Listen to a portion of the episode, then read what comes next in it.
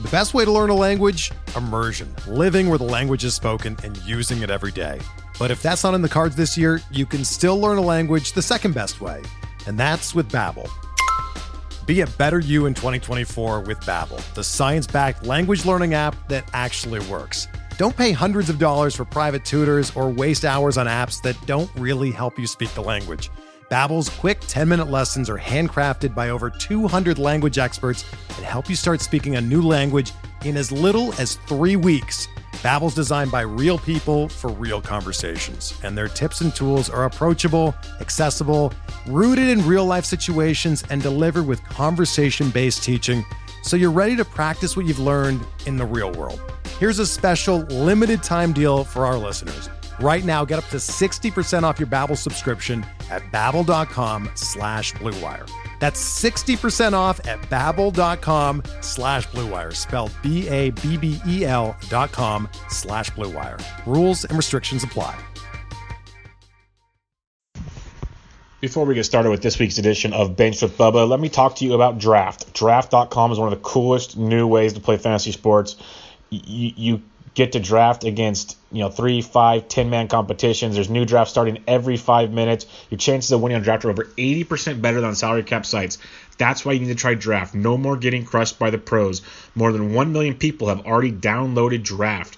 You can play in real life NBA, NFL. They have NHL. PGA is a great one. They have MLB. They have them all. And it keeps getting better, better, and better. Drafts usually finish in under five minutes. You get paid the next day the event finishes but they're fi- and they're filling fast. Every second drafts are filling. They have them up until your games begin. All new players get a free entry into a real money draft when you make your first deposit, and you have to use the promo code SD Sports. All one word, SD Sports. That's right. Playing a real money draft for free by using the promo code SD Sports. But it gets even better. Draft is so sure you'll love it that they're even offering a money back guarantee up to $100. Just search Draft in your App Store or go to draft.com and come play for free right now with promo code SD Sports. Void or prohibited, must be 18 or older. See website for details. Offer must be redeemed within 14 days. Now to this week's edition of Benched with Bubba.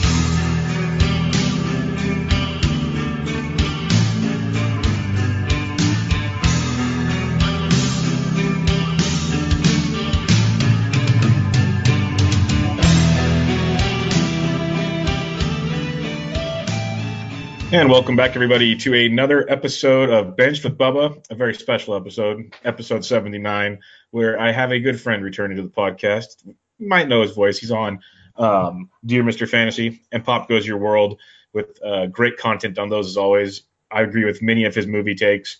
His co host, it's a little tough at times, but we won't go there. But um, you can, you must know that laugh by now, Mr. Yancey Eaton. How are we doing? Bubba, my friend, thank you for having me on again. I was just looking. I don't use Google Hangouts for any of the thing. I normally when I record podcasts, it's on Skype, and I just mm-hmm. looked on Google Hangouts, and the last time I had used it was with you, and it was almost a year ago. And I was like, I thought I'd been on the pod since then. It's been almost an entire year. Last time I came on, I thought for sure I was like, you know what? Let's make this like a quarterly thing. Every couple months I'll hop on and whatever. But for whatever reason, I mean, I just I didn't get that invite. What's up? Well, that's what I was going to say is you, when we did talk last year, it was a DFS preview, which everybody loved. Mhm. And we've chatted. We chat a lot. Um, you know, sometimes people wonder if we're more than friends. But um, That's fair. we are trying to. We both have busy schedules, but just so people know, we're trying to do this hopefully at least once a month with Yancey on the show or some sort of fantasy relevant, or heck, we might just talk about what's going on in the world. I don't know, but we're hmm. gonna sit and chat. That's the goal, my friend. We need to make that happen. Dope. I like it. I mean, I know we both had a bunch of stuff going on. I don't know how you pump out so many podcasts. I say this every time I talk to you, but like on any given day, it's like the PGA pod or the MMA pod or the Professional Basket Weaving Association pod. Like I feel like you're just. I don't understand like how you have the capacity to talk about so many different sports. Like I have a hard time following just baseball. You know, I used to do baseball, football, basketball, hockey, and uh, I just found that like I was I, I couldn't keep up with all of them, so I just kind of had to pick a sport. I don't know how you do it. Yeah, some days, some days I know we've talked about this before. You know, people, if you want to, I'll, I'll put on the timestamp. You can fast forward through all our, our chatter, but um, there, I'm, I'm, like you, Yancey. We've talked in, you know, days of podcasts. You're kind of like dredging. Okay, it's almost time, but then when you record, it's so much fun. It's mm-hmm. awesome getting to talk with people you like to talk to and stuff like that. But I feel you, man. There's certain days where I'm just like, oh, six o'clock's getting here pretty quick. Like I don't want to do this, but yeah. uh, I did not feel that way today. I'll be very clear about that. I have looked Likewise. forward to this one all day. Likewise, the feeling is mutual. All right, so enough of the bromance for now. It'll happen off and on throughout the show. I apologize, and I, I really don't feel bad about it. But um, we're going to talk about some recent MLB transactions and their fantasy relevance, as we've actually had quite a bit of action this last week or so. Jake Arrieta finally signs with the team, a three-year, $75 million deal with the Philadelphia Phillies. Um, Arrieta obviously not the greatest of seasons last year. Second half was much better than the first. How do you think this affects uh, Arrieta and his fantasy value this year? Um, from a ballpark standpoint, I think it's kind of neutral. Um, I don't think the outfield defense is going to be nearly as good as it was with Chicago. Um, I kind of feel good about both sides of this. I feel like Arrieta kind of wanted a bigger deal and he wanted a longer deal, but you know what? He's still getting paid $75 million, which is fantastic. And it's only for a three year commitment. So good on the Phillies, good on Jake Arrieta. I don't really think this moves the needle as far as like his projection or his average draft position. I know we've seen a lot of uh, players that were NA, you know, they were still unsigned. They kind of got suppressed, uh, at least, you know, 10, 15 picks just because people didn't know where they were going. I think with Arrieta, we're really not going to see that bump just because, like I said, it's so context neutral. Um, I mean, kudos to the Phillies. Like they, they had all this cap space. Everybody was wondering when they were going to make a move. And, you know, hopefully they're good within the next two years and this, this investment actually pays off. But as, as far as Jake Arrieta goes, he's a pitcher I'm kind of down on. I only have one share of him this season in the draft, you know, drafting just because I auto picked and, uh, like my computer timed out or whatever. I was really upset about it, but you know, this is a guy who we've seen him lose velocity a little bit. Uh, some of his mechanics is out of control. Uh, Doug Thorburn talks about this a lot, where like there was there were periods last season where he was just all over the mound. His release point was all over the place. Um, I'm a little skeptical long term, but for a three year deal, I think both sides come out as winners. What do you think? Yeah, it's going to be interesting because I'm just I'm so down on Arrieta. Just the last couple years have just, or at least last year especially, just bugged me a lot. I was I used to love him. He was a fantasy target of mine. I wanted nothing to do with him last year or this year. Um, he's going to be the veteran voice of the team, so that that could go a long ways. He seems to be very happy there. I'm just worried about him. You know, you did mention on on paper the ballpark shift wise is pretty identical. The outfield defense does terrify me a bit compared to what he had in Chicago. And Philadelphia is the number one home run park in baseball last year. Yes, not Coors Field, it was Philadelphia. I actually did not know that. Yeah, that part scares me. And we look at Arrieta's numbers. We'll start in 14 at a 4.5% home run to fly ball, 15 7.8, 16 11.1, and last year a 14% home run to fly ball. His mm-hmm. fly ball rate was all the, all the way up to 34.4%. That worries me a tad bit. Mm-hmm. But you never know. Maybe he can he can change his pitch mixes. I know our buddy Matt Modica was tweeting out different uh, you know pitch percentages he's done over the last few years and kind of correlates with the fly ball rates. Maybe things change and he goes back to a different way. That's the one thing that concerns me is that home run rate. He's still going to be that bulldog. He's still going to you know pump you eight to nine Ks per nine and do that, but. I, I won't have any of them. Like you said, you had one share due to an auto pick. I'm just going to stay away from him and wish him the best. Um, let's talk Mike Moustakas. He settled what uh, people could say because the, the market was not there for him at all. Third base wasn't really necessary this year, especially with some big names coming off next year. He gets one year, 6.5 million to return to the Kansas City Royals. Uh, big year last year. Some say it's an outlier. Some think he can keep doing it. What's your thoughts on Moose? I think it's a curious decision. Isn't he a Scott Boras client? Yes, Boras settled, which is very weird. So he doesn't take the qualifying offer, which I understand because you're a free agent, so you want to, you know, get some sort of security long term. But he turns down what was it, 17 or 18 million, and then settles for a six yeah. and a half year deal. A lot of times when you see these players taking these pillow contracts, that they call them, you know, for six, eight, ten million dollars, it's because they have some sort of uncertainty regarding their health, or you know, it's they, they played a partial season the year before. Moustakas was completely healthy. He came off of a career year. Everything went right. He hit a ton of home runs and he only got a one year deal for six and a half million dollars. So I don't understand what he has to prove. Does he have to do the same thing two years in a row, where teams are still going to be skeptical just because of you know the, the home run revolution that we've seen, and he's also a year older. So like I don't understand what the plan was here with Scott Boras. Did he really overshoot the mark that much? And I, it's hard for me to say I feel bad for somebody who just signed a one year contract that will be more money than I'll ever make in my entire life combined. I know that's all relative, but I mean, he is a he, he's not a fantastic defender. Um, you know, his his hitting was a little fluky, but I do feel like you know he could have gotten a, a three year and forty million dollar deal or a three year fifty million dollar deal. I think this was more Scott Boras is doing, um, just trying to push back the market. Didn't he do that a couple years ago as well with like a with like JD Martinez whatever? Um, this has been like his this has been his thing is to push back the market super super late and then have your guys wait out and uh, I'm curious to see how this affects him as far as like, uh, you know, is he going to be ready for opening day? I would hope so. I assume so, but I don't know. It's just I, I feel bad for Mike Moustakas. I don't obviously just because he's in the same ballpark. Uh, none of those factors change, but this is a drastically different team. You've seen Lorenzo Cain is gone. You've seen Eric Hosmer is gone. Uh, they re-signed. Oh my God, they re-signed the worst shortstop in baseball, which I don't understand that they let lead off for half the season. Uh, this is just a team that it, it, just didn't make sense to me. Um, I don't know. I'm I'm kind of down on Moustakas to be honest with you. It's just, I mean, it's whatever. What do you think? Yeah, it's it's one of those. Do I believe he can produce like this again? Oh yeah, you know, in a heartbeat. Maybe not to the extent of 38. You look at all the projections on Fangraphs, depth charts, steamers, and all them. They're talking around 30 homers, which I'd still take, especially where you're getting him in drafts right now, because it seemed like no one really wanted to trust him because maybe they're trusting Boras saying, "Hey, he'll sit out a year if you ask to." And with Boras, he can do anything. You, you don't know what he's going to do. And Moustakas was training out in the LA area, um, Long Beach or something. He's been staying in shape. That's not the concern. I think between lack of market for third basemen this year, maybe a little worry about health, but really he had a, a, an injured 2016, but 15 and 14, 140, 147 games. He's been healthy his whole career, so I don't buy into that. It's kind of a weird thing, and like you said, it stinks because a the ballpark's still very tough. B the lineup's going to be just horrible around him unless just miracles. That that's a big factor to me. It, it's just going to stand out like a sore thumb. So it's it's challenging. I don't have any of him right now. I don't think I will have any of him. Uh, people are pointing to he had a 40, almost 46% fly ball rate last year. That's not sustainable, but heck, 40%, 41, 41. He's been a 40 plus guy his whole career. Mm-hmm. So I, am worried about him. I think his production will still be good. not worried about that. I just hope he doesn't have a down year and it all falls apart and doesn't get the paycheck. I like you said, he'll make more money than we ever will, but he still deserves the money because that's just the way the game works these days. Serious question: Between the Royals and the Marlins, who do you think has the worst offense at the end of the year? The Royals. The Royals. I, I mean, the Marlins. The Marlins offense is really bad, and especially because you know, with, with all of their their cheapness and their price constraints and stuff, they have players that could contribute.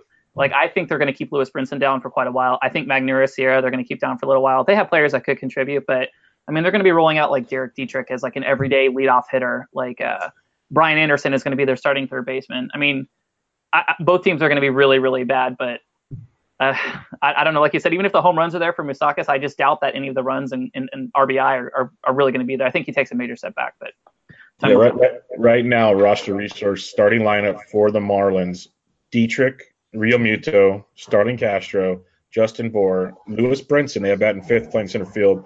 Brian Anderson, Cameron Maybin, and Miguel Rojas playing shortstop. So yeah, not murderers row. yeah, uh, yeah, pretty yeah. rough talking about another guy returning home on, I guess you'd say a pay cut, given he wasn't expected to get a ton, but he's getting paid more than Moustakas. Uh, Carlos Gonzalez going back to Colorado on a one-year deal, guaranteed eight million dollars in this deal. Pretty interesting considering the fact that you know everyone's talking David Dahl's back and healthy. You have Ryan McMahon's going to make an impact. All these things they already have Desmond and Blackmon and Parra, tons of options already, and they bring Cargo back. Uh, what's your take on this? You know, getting half your games in Coors is always nice, but he might just be a platoon guy. I don't even know what his full job is going to be. Yeah. Uh, so, I mean, anybody can go to Fangraphs and look at the splits page. He really struggled against lefties, which isn't uncharacteristic of him, as you know, he's obviously a left-handed hitter. But I just I hate this so much because David Dahl is amazing. I know he hasn't showed it yet at the major league level, but like you said, finally healthy, and this is supposed to be the breakout. They also have Raimel Tapia, who is just waiting to start playing you know, they have uh, Gerardo Parra, who they inexplicably signed like a three-year deal a couple years ago, and everybody's like, why are you blocking all these outfield, you know, hitters? Ryan McMahon seems ready. Uh, you know, could he play first base? Could he play the outfield? You still have Ian Desmond. Does he play first base? Does he play the outfield?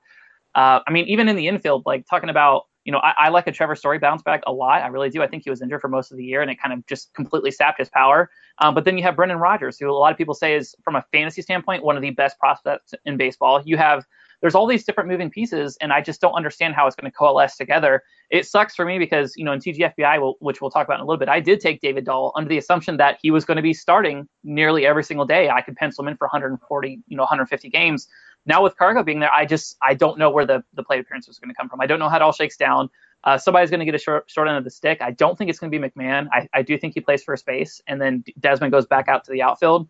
But in either event, it just it just sucks. Raimel Tapia's value now is almost non-existent in redraft leagues this year, and uh, everything is just in flux. If you're in a league with with weekly lineups or you can't mix and match, you know, throughout the week, I think this whole Coors Field outfield is really going to kill you. Yeah, it's it's brutal. You, Tapia is a great name that no one re- really talks about when this whole situation takes place. You know, you got a guy with speed, could be a top of the order type guy, scores some runs. Um, I, I don't know what they're doing with this cargo deal. It makes no sense to me at all. The good part about it, if we want to talk about a different angle, is it moves Charlie Blackmon back to the leadoff spot. He was going to bat third or fourth in that lineup. I like him much more from a fantasy perspective leading off. So that's true. That that's an angle that I think is good. But yeah, now you have three starting outfielders in Blackmon, Cargo, and Parra, all left-handed. Um, so Dahl, Tapia, both lefties, they're they're out. It looks like it's just it's a bad bad deal and doesn't make any sense to me at all. That one I was really surprised by that one. Moose, not so much. He didn't really have anywhere to go. Cargo, he can DH. He can do a lot of different things. I, I didn't understand that at all. Let's talk Jonathan Lucroy, uh, coming off a rough season where he was traded to Colorado didn't really get it going offensively at all. But he's just a, like a year or so removed from being a consistently very good top end fantasy baseball catcher. He's going to Oakland, and it's a very good landing spot for him, in my opinion. One year, $6.5 million deal. What's your outlook on Lucroy this year? Because you can get him super late in drafts, and maybe a bounce back's in order. Uh, so I mean, I don't like the ballpark. Obviously, it suppresses right-handed power, which is concerning. But I mean, from top to bottom, Lucroy completely bottomed out with pitch framing, with power, being able to hit for some sort of average. Everything completely fell out. I don't know if it was. I mean, I, I, know he was dealing with some nagging injuries. I know maybe it was a lack of focus. I don't know. I'm not a doctor. I'm not a psychiatrist. I don't understand what was going on with him. But um, I, I, I still feel like I want to draft him as like my second catcher in two catcher leagues. And I don't know if I would be comfortable with him being my only catcher in, in single catcher leagues. And he's kind of like in this weird black hole area where I actually have to kind of pay for him still. Like he's still like a top 150, 170 pick, which I'm just not comfortable doing. In hindsight, like I got Wilson Ramos and TGFBI for you know at 319th overall. I would just assume wait and then take somebody that has a little bit more of a floor.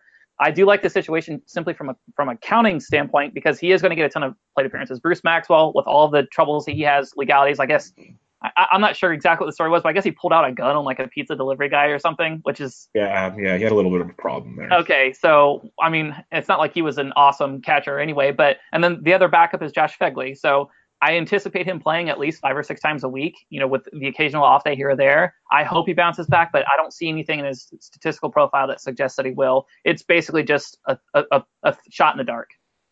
Yeah, I agree, and um, you, you threw out some good names there because since uh, February 1st in NFBC, Lucroy is going around 204, and Wilson Ramos jumped all the way up to 154 now. And I've been on the Wilson Ramos bandwagon since day one. I'd rather have guys like Ramos, Wellington Castillo, even Brian McMahon um, mm-hmm. than Jonathan Lucroy. So that's definitely something to talk about there. But I think it's an interesting spot because it's a young pitching staff. If he can, he's only like you said last year, all his framing and everything that was so good about Jonathan Lucroy was just not there. It was lost. So who knows what his situation was. If he can find that again, that kind of makes, you know, maybe Jharel Cotton, Daniel Mengden, some of these guys you get super late in drafts that you're throwing darts at. Maybe those guys, you know, elevate their their season for you a little bit. Who knows? But uh, so that's something to keep an eye on, even if it's waiver wire, because a lot of those guys don't even get drafted right now. But the other thing that you mentioned is Josh Phegley another right-handed bat. I loved him because he was a righty lefty. Him and Maxwell they they switched roles, and Phegley smoked lefties, and he was always two thousand dollars on DraftKings. He was amazing. Now I don't know how that all played. With, with, but yeah. hey, I didn't care for two thousand dollars. Just you know, get a hit and score a run. I don't care. Yeah. But um, so that'll be interesting to see how that plays out there. But Lucroy, you know, if his value keeps dropping, yes, I have a feeling now that he has a, a job, a home that changes a bit. So it's hard to see. It's hard to pay, like you said, at that range to get a Jonathan Lucroy. Let's talk Lance Lynn. I think this is a the Twins offseason has been so sneaky good. I don't know how you feel about it, but I absolutely love what they've done. Instead of going to get like the big whale, they put together so many pieces. They get Lynn on a one year, $12 million deal. So he lost about $5 million on the, the offer he could have had, but they've added Odorizzi, Reed, Zach Duke, Fernando. I love the thing. Fernando Rodney to a team that was already a wild card team with a lot of youth on it. What do you think about Lance Lynn going and pitching in pitcher friendly target field? So I, I do agree with you with the premise that Minnesota has quietly gotten very good. I saw a tweet the other day, and I wish I would have saved it for the podcast, but essentially the Twins spent something like 50 million or whatever, and they added, you know, several bullpen pieces, uh, two starting pitchers. Uh, they improved in the outfield all, all kinds of minor league depth, you know, as minor league free agents, and they spent like like I said, like 50 or 55 million dollars, something like that. And the tweet basically said, or roughly 38 percent of what Eric Hosmer got in his contract. Yes. And which is such, such a, a shot, but but it really does make sense. Like, um, not to beat a dead horse, I like my buddy Sammy. You, you know Sammy. He and I are best oh, friends. He's he is a Padres hey, fan. Real, real, real, real quick side note: Sammy's going to be the guest on episode 80.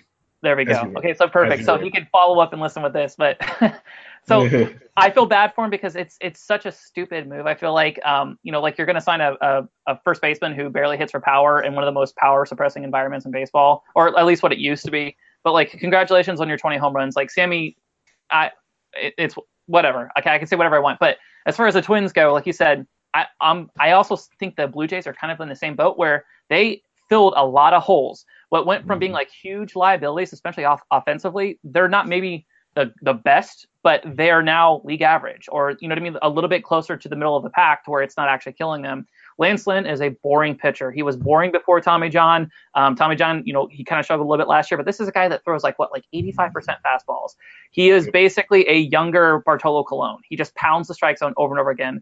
Um, he always kind of out outperforms his FIP. That's just something that he does. Just I, I mean, he's yeah. fine. He's whatever. If he's your number four, your number five, I guess I'm okay with that. I think he's going to pitch innings. He's another year removed from Tommy John. Uh, he is not going to get you all the you know the likes and retweets whenever you post your draft pick on Twitter. He's not. He's not sexy, but from a team standpoint, I love what the Twins have done um, to to really keep themselves in contention. This was a playoff team that quietly got a lot better and did not break the bank. So good on them, I guess. Yeah, it's their off season has been sneaky, sneaky good. Our buddy Nate uh, Dawkins has been loving life. You can get Lynn at pick 232 right now, which to me is is one of the safer picks you can get that late in a uh, if you can call anything safe in baseball. One of the safer ones you can get. You mm-hmm. mentioned the the FIP uh, comment, and that's the thing everyone goes to. And it's like you said, you just got to ignore it with him. Other pitchers, yes, you can use that tool quite a bit, FIP and XFIP. But with Lance Lynn, it just doesn't happen. Yeah, uh, every the year. One, the, the one thing that's interesting is the strikeouts 7.39 K per nine last year. Not what you're looking for, but he's never been a big strikeout guy. He's a big contact guy, like you mentioned. He mm-hmm. plays with fire, but he pitches inning after inning after inning. Outside of the Tommy John year, it's been 175 or more since 2012, and, and that's that not, is that's reliability. Not, not to cut you off, but even if he's league average as far as strikeouts go, you remember what was it just two seasons ago? The Twins were like on pace for being a historically bad pitching staff as far as strikeouts. Like they had like the least amount of strikeouts in decades, it seemed like. So just the fact that they have like a guy like Odorizzi who's almost exactly league average, somebody like Lance Lynn who's slightly above average, that raises their floor so much higher. They were a playoff team and they were rolling out some of the worst number four, number five starters in baseball. So I mean, like I said, I like it. I not to beat a dead horse, but just really impressed with what they were able to do with spending mm-hmm. such little money. Yeah, I'm uh, I'm completely on board this uh, little renovation they did.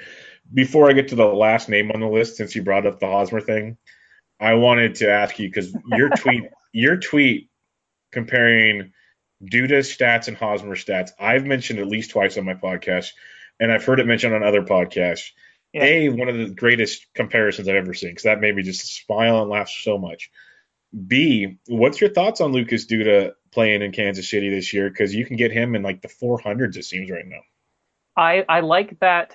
I, I don't know if Duda's going to play every single day. Okay. Um, but somebody was doing like an assessment where they were going through their division, and you know, Duda's obviously left-handed, or he bats left-handed, yeah. and there are not a ton of left-handed pitchers in the AL Central. There's not. So the fact that he would be benched a lot, that may happen occasionally, and even so, like he may not start, but he's definitely going to get in as a pinch hitter, and you know, late in games whenever it gets to the bullpen and stuff like that. So I think the playing time is going to be there. We've seen Lucas Duda get hot before. He's had good months. Um, last year with the Rays, I mean, you know, he hit for a little bit of power, but his batting average absolutely cratered.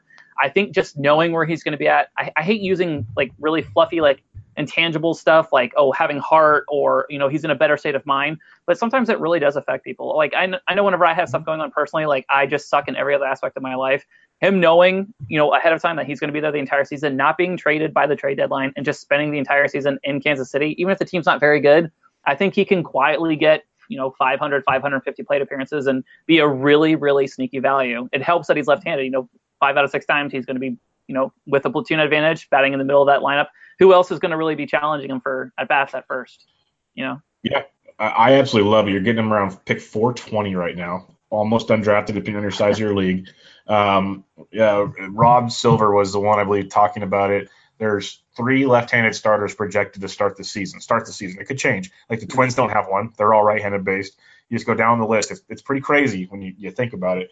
So he could have a field day there, and um, he's got that power. And this could be, you know, just talking out of my rear end, but he's got the power where most ballparks don't really. The park factors don't matter as much for Lucas Duda, in my opinion. He's right. gonna he's gonna just smoke balls. Like the whole humidor talk, it's not gonna affect Goldie. It's gonna affect somebody else, in my opinion. Mm. But um, that's a topic for another day. Let's talk the last major signing or signing of the last week or so. We got Neil Walker going to the Yankees making a lot of people angry because now they're saying, well, Gleyber Torres, Miguel Andujar, poop on you. But Neil Walker getting about $4 million per year.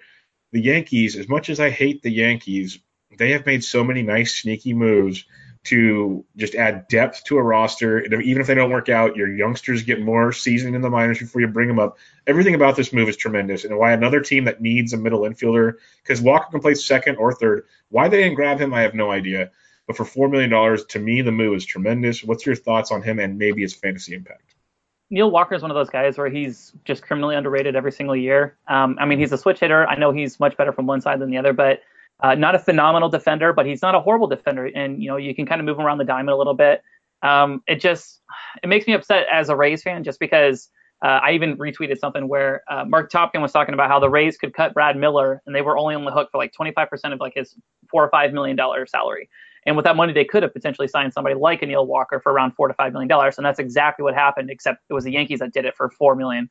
Um, it's just it's such a savvy move, and like you said, people are upset because it's blocking Andujar or Gleyber, like, and that's temporary. Guess what? If those guys are good enough, a four million dollar commitment is not going to keep the Yankees from bringing these guys up. It's really not. So calm down. It's the Yankees. If that were the Rays at four million dollars, he's like their fourth most expensive player, so he's playing.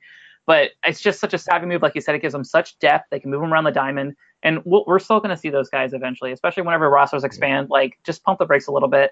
Maybe you guys are a little early overdrafting these prospects anyway, but I mean, it fills an immediate need for the Yankees. And man, it just it would make sense for so many other teams. I just hate seeing that the Yankees and the Red Sox are like smart now. Like they have money, but now yeah. they're also really smart. I think Brian Cashman was always underrated as a GM, but the the Steinbrenner family kind of always meddled and had their hands in it. But these last couple of years, he has really shown like that he knows what he's doing, and that team is just going to be so nasty from top to bottom. And maybe one of those things where he only gets 350 plate appearances, but as long as he's playing, I mean, just by having all those big bats around him, he could he could fall into a lot of catting categories. Yeah, that Cashman comment is so true because I, I, as you said, it's not fun rooting for the Yankees if you're not a Yankees fan. No, it's and, not. and I always I always thought um, Cashman was you know oh they just gave him all the money it's easy. What he's been able to do recently, I've mentioned it on other shows. It's remarkable. It's absolutely just genius. The moves he makes. He said they're they're doing it so smart. It's it's really really sucks what they've been doing. But I mean, um, they, they have they have the consensus best bullpen, the deepest bullpen in baseball, yeah. right? Top to bottom, they have one of the strongest, if not the strongest, you know, lineup, hitting lineup in baseball. Uh, you know, defensively, I'm not sure where they rate out. Maybe they're average, but they, last year they were in the top three or four in almost every single offensive category. Like I said, with their bullpen, everything everything lined up. All signs point yes. Oh yeah, and they also have a top five ba- like system in baseball. They have all of these prospects. They were able to completely retool this team. And imagine next year, whenever like you know you're going to see like Ellsbury come off the books, Brett Gardner is going to be coming off the books. Like it's it's not it's really not fair. Like I'm I, am i am not gonna lie, I'm super salty and I'm incredibly jealous of Yankees fans. I don't know what that feels like. Whenever you have a guy like Corey Dickerson that's making six million dollars and he's a you know, he literally gets DFA'd and traded because he can't afford them. Like, and then you're competing against the Yankees and Red Sox. It's just, it's a different world. Yeah, it's tough, really tough. Uh, back to the Neil Walker thing though, real quick. Uh, you get oh, yeah. around. yeah, no, sorry, hey, it's totally fine. Um, you're getting him around pick 436 right now. Just for, for people's perspective, when you're drafting someone that late, you're going to get a guy that roughly hits t- around 270 or better most years. Yep. He's had 12 or more home runs every year since 2010. Some even more than mine, but he's been in the big since 2010. Um, since 2013, 16 or more. He had 23 and 16, 23 and 14. This guy is good, and he has a short porch in right field now in Yankee Stadium. This is a guy that people need to be. I know in the TG FBI, which we'll talk about, he was going way earlier than ADP says. Just throwing that out there, right? Way earlier. So uh, this is a guy people need to be jumping on. I don't care if he doesn't produce. This just what you get middle infield. It's free. He doesn't steal bases. He doesn't steal bases. Who cares? Do build that elsewhere. So that's my two cents on Neil Walker. I thought this that signing was just yeah, too good, too good. We take this brief break from Bench with Bubba to talk to you about RotoWear. It's one of the best quality shirts in the industry. When I mean industry, all the clothing industry, the fantasy sports industry, because people are rocking it. They're loving it. You're seeing it in a lot of big outlets now. The no other brand can compete with RotoWear in terms of quality. They're premium blend fabric, super soft, comfortable, athletic fit shirts. They specialize with a special, special printing process. The design is part of the shirt. Literally, it is, it is dyed and bleached into the fabric. No thick ink. There's over 30 different designs right now. It's just crazy all the stuff they have coming out, and there's more and more stu- stuff every time you turn your head. They have fantasy football, baseball, hockey, basketball, some really cool DFS ones, but everything's great. They have men's, women's, and kids. Check them all out. Go to rotowear.com, R O T O W E A R.com. Check them out on Twitter, Instagram, and Facebook at rotowear. But the cool part, guys, if you use the promo code DEGENS, D E G E N S, you get 20% off your order. Again, promo code DEGENS, D E G E N S. Check their site out. Check them Twitter, Instagram, Facebook. They're always giving away free shirts.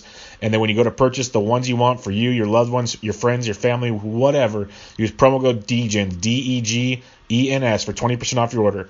Now back to this week's episode of Bench with Bubba. Let's talk the Great Fantasy Baseball Invitational. Fifth, no, 13 leagues 15 teams in each league, 195 players. Mr. Justin Mason of Friends of Fantasy Benefits and everywhere else you can find fantasy information these days was uh, kind enough to put that together for us, Yancey. And uh, you were in one league, I was in League Six. We're going to go over each other's teams real quick. But before we go into the teams, just overall, how was your drafting experience in that slow draft?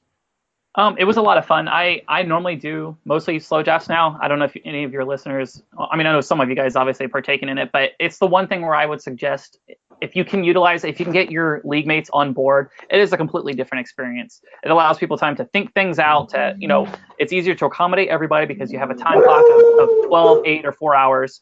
Um, your dog seems to agree too. He's all about the slow drafts. Um, but it, it's just a completely different experience. It's a lot more fun. It's more communal because you actually have time to chat and talk about things, and um, you know you actually become a little bit more uh, friendly with your league mates. But um, I enjoyed my draft. We were one of the fastest ones, one of the first ones to be completed. Everybody was, you know, really on top of their game. Nobody was timing out. I think the slowest person as far as draft time goes was at like 30 minutes or 35 minutes. Um, it was just really involved. Like I said, everybody knew their stuff. You know, making friends and stuff. Zero complaints with that.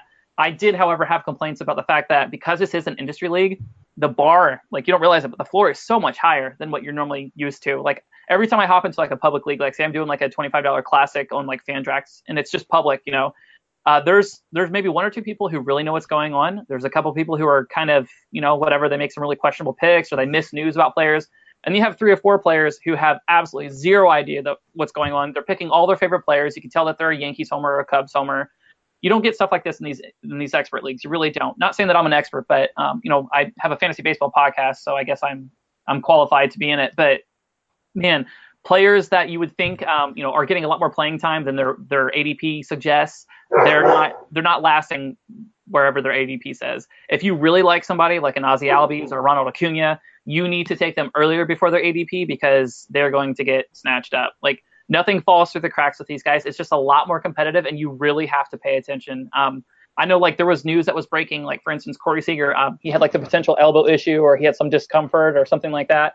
And that was right in line with he was like three or four picks away from being taken, and everybody saw the news. So guess what? He continued to fall, and eventually he was taken, but it was almost a whole round later. It's like people are incredibly reactive. They're they're watching, they're listening, they're you know reading news updates and stuff, and it just made it like a I had to be completely plugged in 24 hours a day before I made any pick. Um, did you notice anything like that with yours? Like, uh, I know yours was a little bit slower than mine was, wasn't it?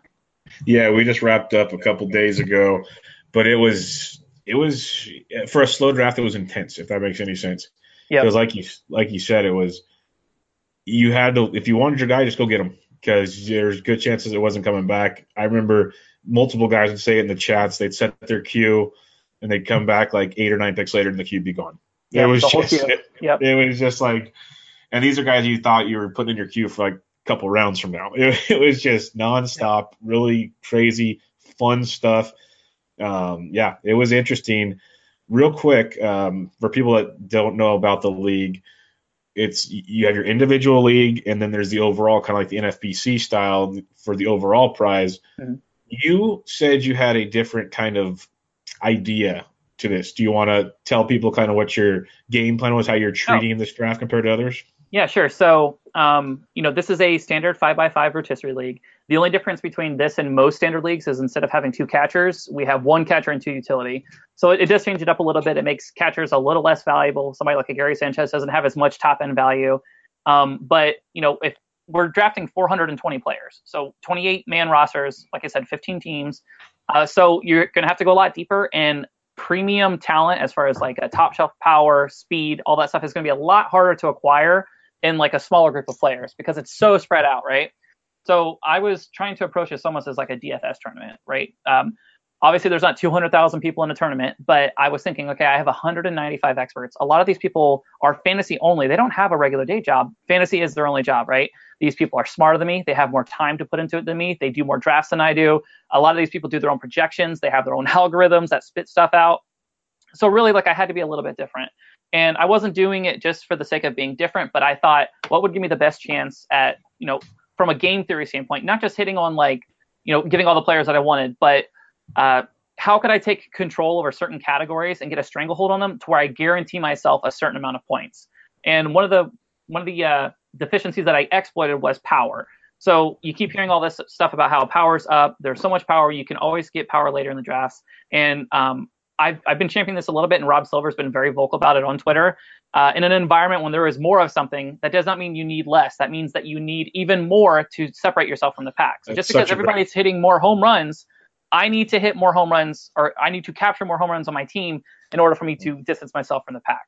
So with that take, uh, I had planned on going starting pitcher with each of my two picks. I picked 12th overall. Kershaw fell to me, and I just felt like you know he was going fifth, sixth in a lot of leagues. There was no way that I could t- not take him at 12. That ended up being the latest that he went in any of the drafts was 12th overall. So I took Kershaw, and then from there I went with uh, a little bit of an unorthodox super power strategy. Uh, let me pull up my team really quickly so I can read it to you. But real, real quick, while you're pulling it up, I want to let people know who's in your league, so they okay, kind of get a, they kind of get an idea of the, the, cool part about these leagues is there's guys like you know myself and Yancey who we we have our podcast and everything, but we're not full time, like he said. And then there's the full time guys. So like there's Fantasy Phil from uh, Fantasy Front Office, Ryan Bloomfield from Baseball HQ. Um, you had Roto experts, you had Randy Haynes, Steve Ross, Rudy Gamble from Razzball, who's NFBC so tout. Like he's one of the best in the best period and a great guy. Knows his yeah. stuff inside and out. Uh, Chris Negus, Nick Mariano from Rotoballer, Heath Caps from Fake Team Shelmo, Stevie Yancey, Scott Pianowski from Yahoo. If anybody's played Yahoo Sports ever, Pianow's one of the like guys. Like yeah, he's he, just there. He gave, he gave, me nightmares the entire draft, but yeah. Yeah, and then Ben, I'm gonna butcher this one. Pasinkoff from Rotographs and the yep. yeah and, and the roster mechanics. So it's all different people, and and just because you don't know their name doesn't mean they're not good. It's just there's a lot of name value to some of these leagues. So it's crazy. But back to what you're saying, um, Kershaw 12, that's insane. But we'll get to some ADP stuff maybe later. But what what what else did you do with your team? Yeah, so I went Kershaw, and like I said, uh, immediately afterwards, you saw Kris Bryant, Corby, Corey Kluber, Machado, uh, Chris Sale, Jose Ramirez, and Votto go. I was really wanting to go SP SP. Just to, like I said, there's a tier of four elite starting pitchers that I think is the smallest pool of elites of any position. I wanted at least one of them, so I took Kershaw. If another one slipped back to me, I felt that the first two rounds of hitters there is such little separation between them, and it's a very large field of players that could technically be considered a first rounder. That I felt that going SP SP would really differentiate me from the pack. Unfortunately, it didn't work out like that, and they both went.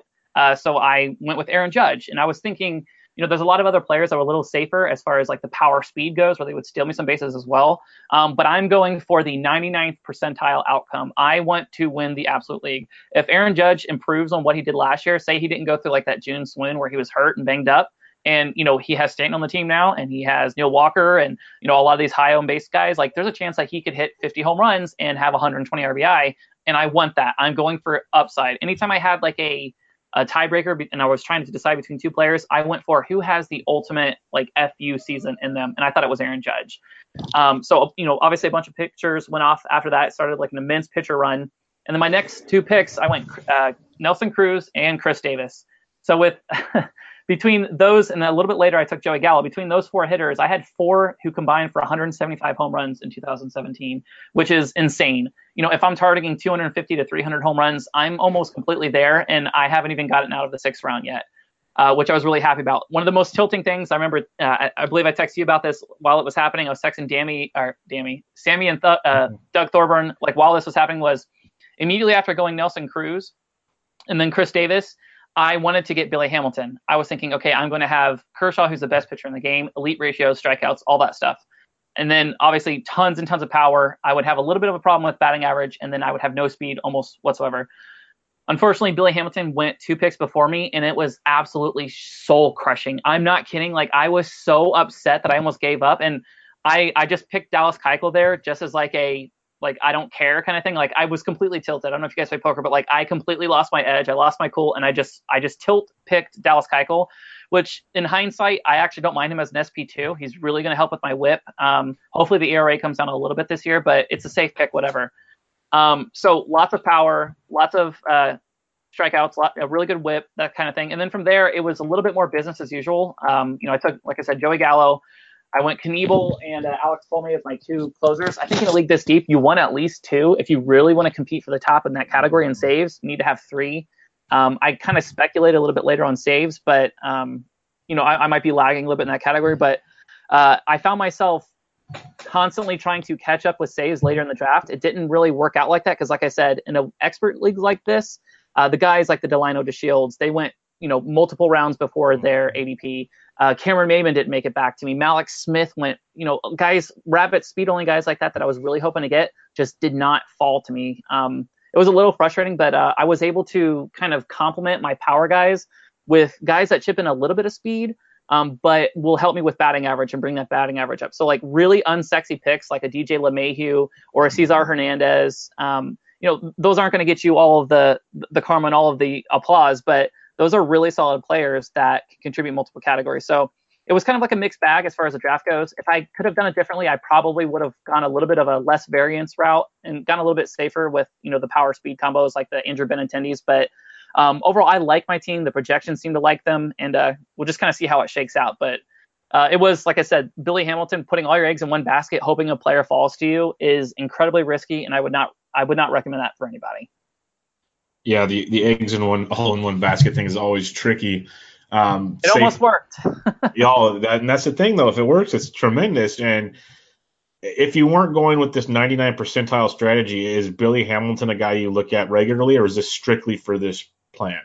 No. So with Billy Hamilton, like I, I feel like he always goes a little bit earlier than I'm willing to take him. And for the most part, I do I do espouse like the the balanced attack, right? Like I want an outfield that consists of Christian Yelich and Domingo Santana and Andrew Benintendi and Lorenzo Cain. I, I do like the 2020 guys a lot. It's so safe.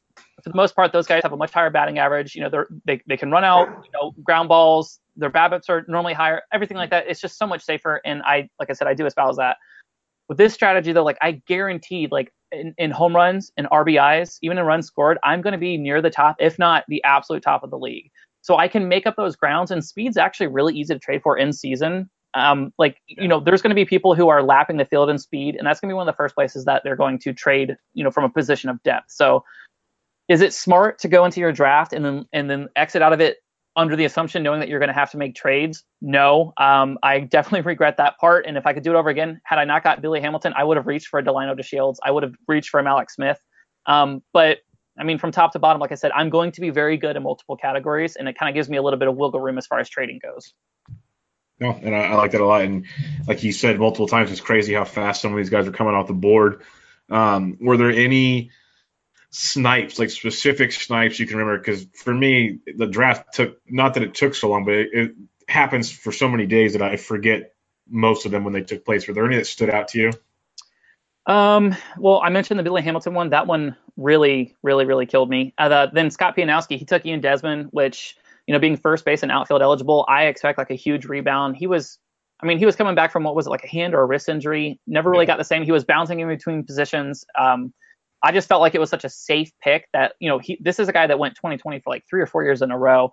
Uh, me being sniped off that really, really hurt. I considered taking Whit Merrifield uh, in the, I think it was the sixth round, the fifth or the sixth round. And then he got taken a pick before me. So I, I ended up selling for Joey Gallo and then went all in on the, uh, you know, on the all power strategy. I'm just looking down real quick and see if I had another couple ones. Oh, um, let me see, like a Brandon Belt, like somebody like that, like a first baseman. I was looking for that wasn't like a Joe Mauer that could actually help me in batting average. He got sniped on me. Um, there was just, like I said, it was really hard to if you weren't looking ahead like a round or two rounds ahead to a player that you really wanted, you just weren't going to get them. And it, it's not like they were being stupid about, um, you know, just overdrafting players, but they they recognized runs really well, like closers. Like if you didn't grab a couple closers early, all of a sudden that pool had completely dried up. You know, any any of the elite outfielders, they went super super fast. Um, so like it was just it was just difficult because like uh, maybe not specific players, but groups of position players where I thought for sure at least a couple of them would make their way back to me. Just as you said earlier, I would leave for a couple hours and I would hop back into the chat, and then all of a sudden my entire queue of 10 to 12 players was completely wiped out. It was just it was something like that that I struggled with the entire time. Yeah, it was. You think you were looking ahead so well, and like, okay, this is a guy that I, I should be, you know, it'll really help my team out, and then boom, gone. Mm-hmm. It, it, was it was wild to watch. I, I have never been in something quite as intense as this, and um, I'm hoping this format stays together for a long, long time. Mm-hmm. It was really, really cool. Um, so basically, you went with the the all-in strategy. Back to your pitcher deal. I absolutely love it because I I was picked second in mine, so we'll talk about it. But I did a bunch of mocks, and I think I I got a league in the back end of a 15 teamer, and I was doing the back to back pitcher strategy, and it's very interesting to do. It's not the most comforting feeling all the time, but the moral of this long winded story is you if you want one, and I I agree you to me it's very important to get at least one of those big four and mm-hmm. if you don't get one of those big four, try to get two of the next tier if you can. Yeah. Um, to me, that's very, very important in this.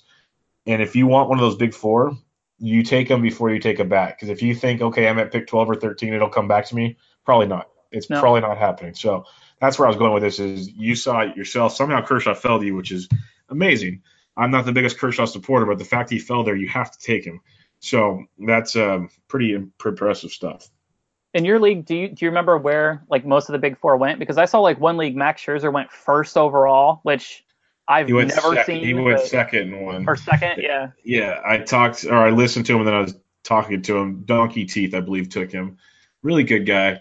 Um, he has a whole philosophy on it. He was on a podcast recently talking to Mike Podhorzer about it, and it was it was interesting to hear his philosophy on it. But uh, it was kind of his theory how there's a lot of bats and he could load up on bats later, but taking one of the big guys early, it wasn't it wasn't going to come back to him, which is very true. It would not have come back to him at two.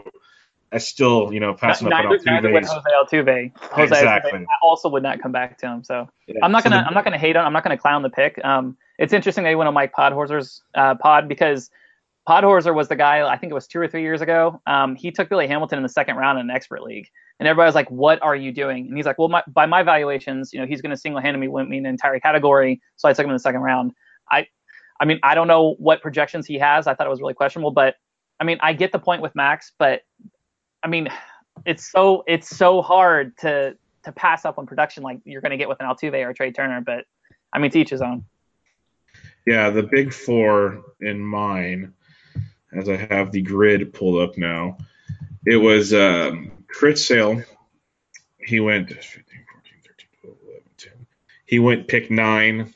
Kershaw went 12. Kluber 13. And then uh, Scherzer 16th overall, first pick of the second round. So that's not bad. no, it's kind of what you see in most of your your mock drafts. Um, so you didn't get Billy. You went all in on power. What would you do differently if you had a chance to do it over again? Um, I, I think in the later rounds, I like I said, I would have just gone ahead and taken Delino DeShields. This was a couple weeks ago, I think, maybe like a week and a half ago, when we were in the middle of this draft, and uh, they hadn't officially announced Delino DeShields as like starting every single day, and he's likely going to lead off. Uh, so that kind of boosted him up a little bit. And he all of a sudden he was on everybody's radar. I would have just gone ahead and reached for him. I would have reached for Cameron Maybin, who I know he's hurt, but he steals a ton of bags whenever he's when he's healthy. And then instead of taking like a Keuchel there and just panicking, um, you know, there are some other pitchers, or not pitchers even, but just hitters and stuff that I really could have used that I would have enjoyed a lot better, like a Wil Myers or a Tommy Pham that went afterwards. I, I wish I would have taken those guys because I would have had a much more balanced team as far as steals go. Right now, like I like I said, I, I the projections like my system if you go by um, depth charts and you know steamer projections i'm actually kind of middle of the pack in stolen bases which i kind of disagree with especially with the david dahl news that he's probably not playing every day um, i would have done that a little differently and then i probably would have drafted one or two more starting pitchers i waited too long to back to fill out the end of my rotation um, like i mentioned i had kershaw i had keuchel that gives you a huge buffer as far as wins era whip goes and then I took back to back. I took Blake Snell and Dinelson Lamet. Both pitchers I love. Okay, Blake Snell's having an amazing spring. Uh, the second half last year, he had an awesome ERA. His control was better. All signs point to him being much improved. But between the two of them, Lamet and Snell, they still have like they're still a liability as far as the whip goes. The control isn't there. They might have a one three or a one four whip. Um, so I maybe I would have consolidated and taken a less sexy name between one of the two just to kind of sure up my ratios a little bit better. Um, you know, I waited too late on shortstop, so my starting shortstop is Amed Rosario, which I don't feel great about. Sure, he's going to steal, but um, them re-signing Jose Reyes just scares the hell out of me. If Rosario struggles at all, like it's likely that he, I don't, I don't want to say he'll get benched, but they'll send him back down to the minors. Um, other than that, like uh, I didn't really have a game plan as far as the end of my draft goes. So instead of me just absolutely killing my ratios with a bunch of starting pitchers who I would almost immediately drop after one bad start, um, I rounded out with like bench bats. Like a, I, I project Willy Adames to be up at some point this season. Uh, Nate Jones is in line, you know, as like next to get saves in Chicago.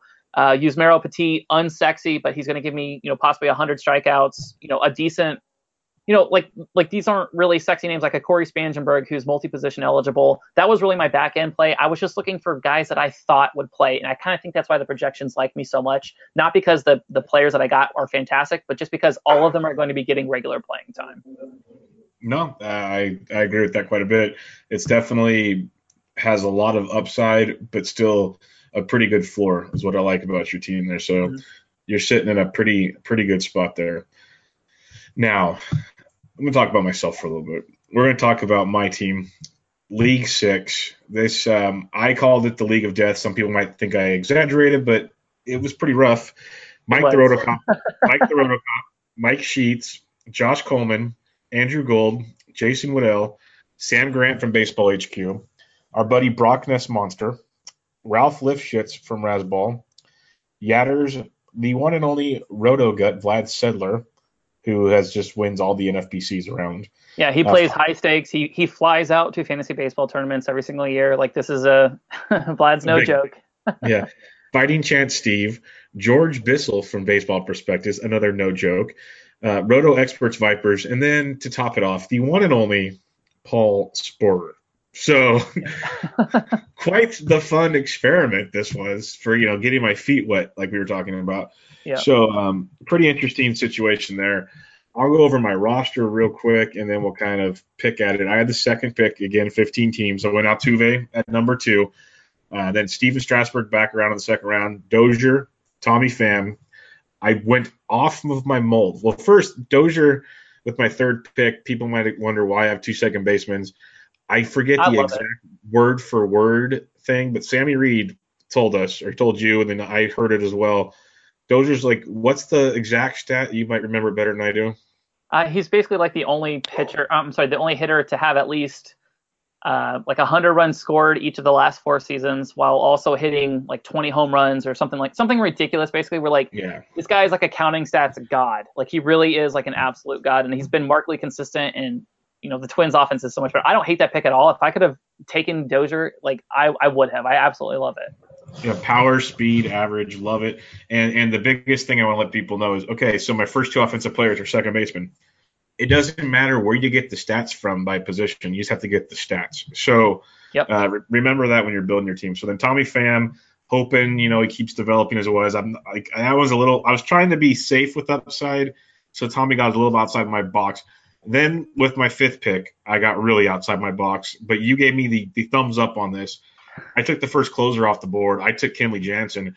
I Yep. figured ratio wise, no doubt about it, strikeouts and saves upside. I got one of the best pitchers in the game out, outside of, or best closer for sure.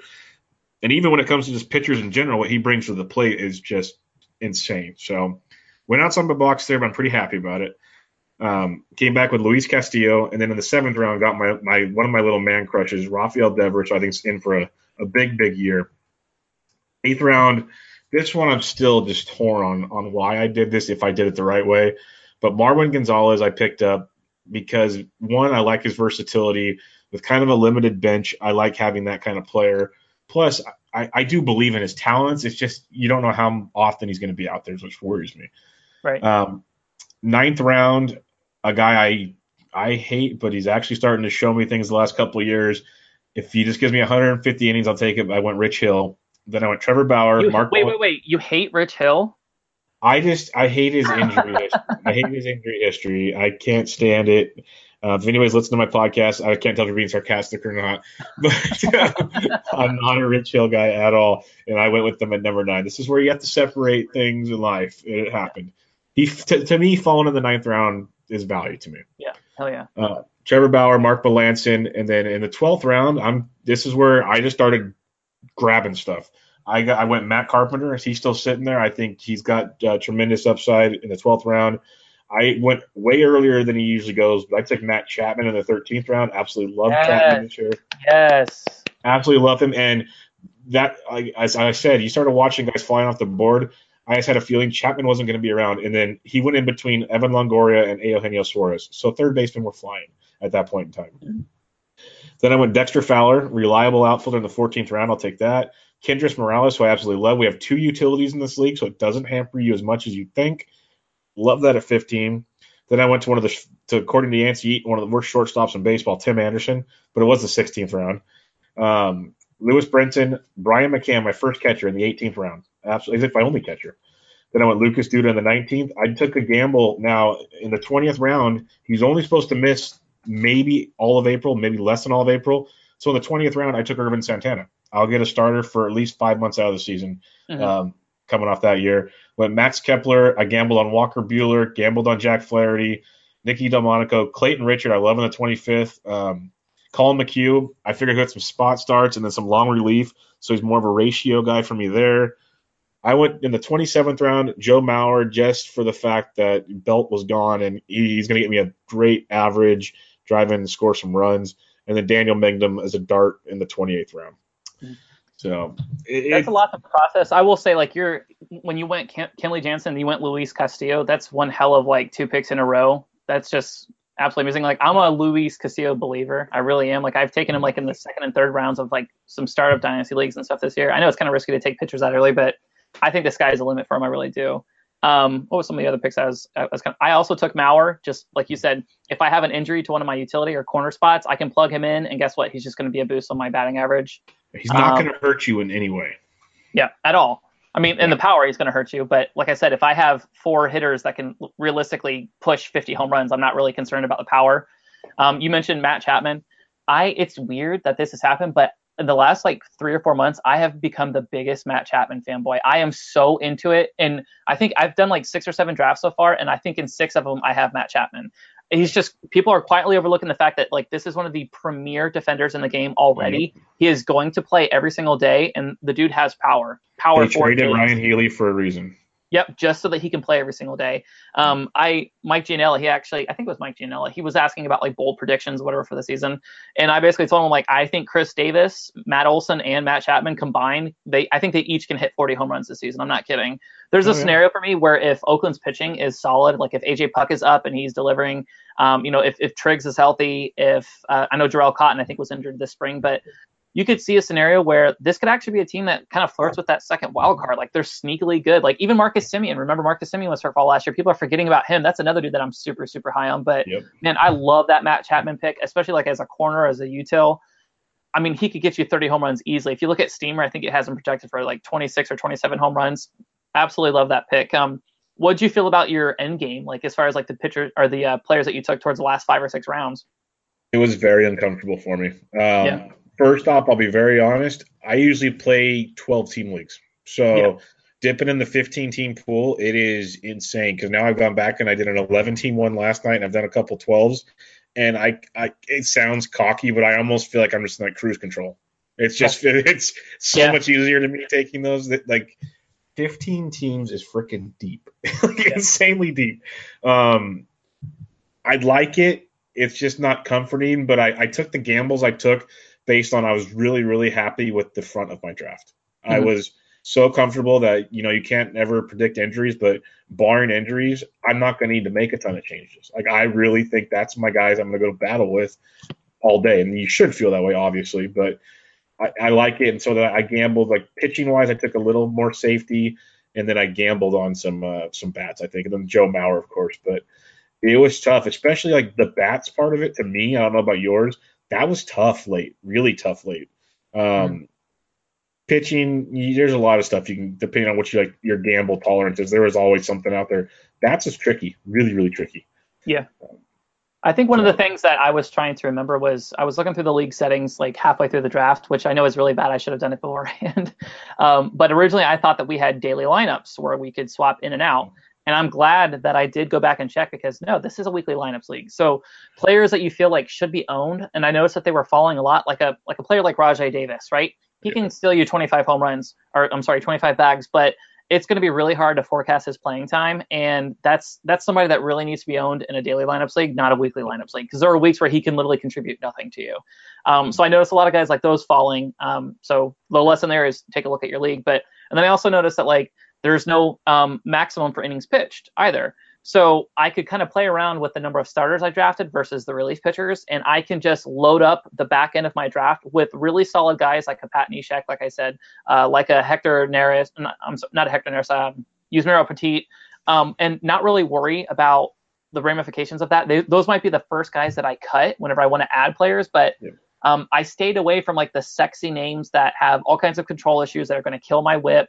I stayed away from a lot of the prospects that we don't know when they're going to be up because another thing to consider too is we have a thousand dollar fab budget, right? A free agent acquisition yeah. budget. So if you have a really solid core and you have a ton of depth at all of your positions, you can spend very frivolously on your fab by trying to get these hot pickups or whenever the, the prospects do get called up. You don't have to, you know, expend draft capital on those types of players whenever their playing time is uncertain. So remembering that and just keeping in mind like the, the the rules themselves, I do feel a lot better. Like on paper, like it the back end of my roster does not look super sexy. But like I said, they're going to play. So I have this really high floor that I'm going to maintain throughout the entire season. And as you start seeing these call ups, the fact that it is weekly lineups and you have to submit fab and stuff, it's not first come, first serve. I do feel that um, I'll be able to improve my team a lot more than I think some of the other teams will, where half of their bench is prospects already, you know what I mean? Or if they sustain an injury, they're going to have to drop one of these prospects. That's going to be the first people that they drop, and then I'm just going to swoop back in. You see what I'm saying? So um, no, I don't know if you felt that same way. Did you did you see like prospects going overdrafted or underdrafted in your league? It it was pretty. I wouldn't say it was crazy, but there were some that surprised me. Um, was going pretty higher than I would because, like I said, I took the only one I really took that's scary could be Walker Buehler, but I feel he'll still have a mm-hmm. big enough impact as the season goes on. Most of my guys, because uh, Flaherty's supposed to get a spot in the rotation now, everyone else is playing. They're yep. they they have a job, and that's kind of I'm I'm in your boat. Like it's not the sexiest back end of my roster, but it's like if I look at my bench now and I haven't tinkered with anything since the draft, put my team in. but Joe Mauer and Nicky Delmonico are on my bench. And Nicky Delmonico might not ring a bell to many people, but he's an everyday player in the White Sox offense with some pop and a little bit of speed. He's there. There's something to think about. And mm-hmm. then Collin McHugh, Daniel Mengden, Clayton Richard. Those are my three bench arms. Nothing sexy, but McHugh, kind of like your Petit idea. He can eat up innings. He's not going to kill you. He's going to help your ratio. I love Petit late in drafts in that theory in deep leagues, like you mentioned. Uh, guys like that, because everyone thinks Devenski and you know Archie Bradley and all that. They forget all these other guys. Almost every team now, or I'd say at least you know 60% of the teams are starting to develop that guy because we're hearing about four man rotations. You know, with you in Tampa Bay, we're, we're hearing the six man rotations, and even those are going to be weakened at times there's going to be a lot more of those deeper inning guys that can give you two or three innings, good ratios. It's amazing. It's, this is simple stuff, but when a pitcher only sees a lineup once, they do so much better. So just like little yeah. things like little things like that that people don't think about. But what I want to ask you is, you mentioned a very good point. When you're taking your later picks and you know they're not flashy, they're not sexy, and they're droppable. You said a very important word there because, like you said, people are going to have prospects they can't drop because they invested in. Them. They're not going to drop a prospect. Yep. Now you have the ability to do so much with your lineup. Is that like a serious focus of yours, or is it just you know it worked out this time? So I think it's a great point that people don't realize. So I, with me, for the most part, I, I don't like to target prospects in drafts simply because I'm not a prospect guy. Like Paul Sporer says this stuff all the time. Like if you want to talk top 100 prospects, I'm down to talk top, you know, top 100. I cannot talk about guys who are in Double A who might make the jump. I can't talk about guys, you know, who are sitting, you know, riding pine in Triple A that deserve a call up. Like I I don't know those types of guys. I really focus on major league players. And so like I mm-hmm. feel like if I if I build out a roster of almost all starting, you know, not fourth outfielders, not backups, not platoon players, starting Major League Baseball players. Like I said, I have a thousand dollar free agent acquisition budget that I can spend just on these these pop up players, these call ups, you know, these prospects. I like I said, I, have seen the mistake too often where um, do you want to get frisky sometimes and say I want to take Ozzie Albies in the sixth round like he went in this league?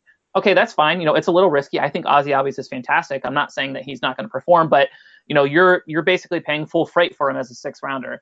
But that it's also that same type of owner that drafted Ozzie Albies in the sixth round that's going to take Acuna with a top 100 pick.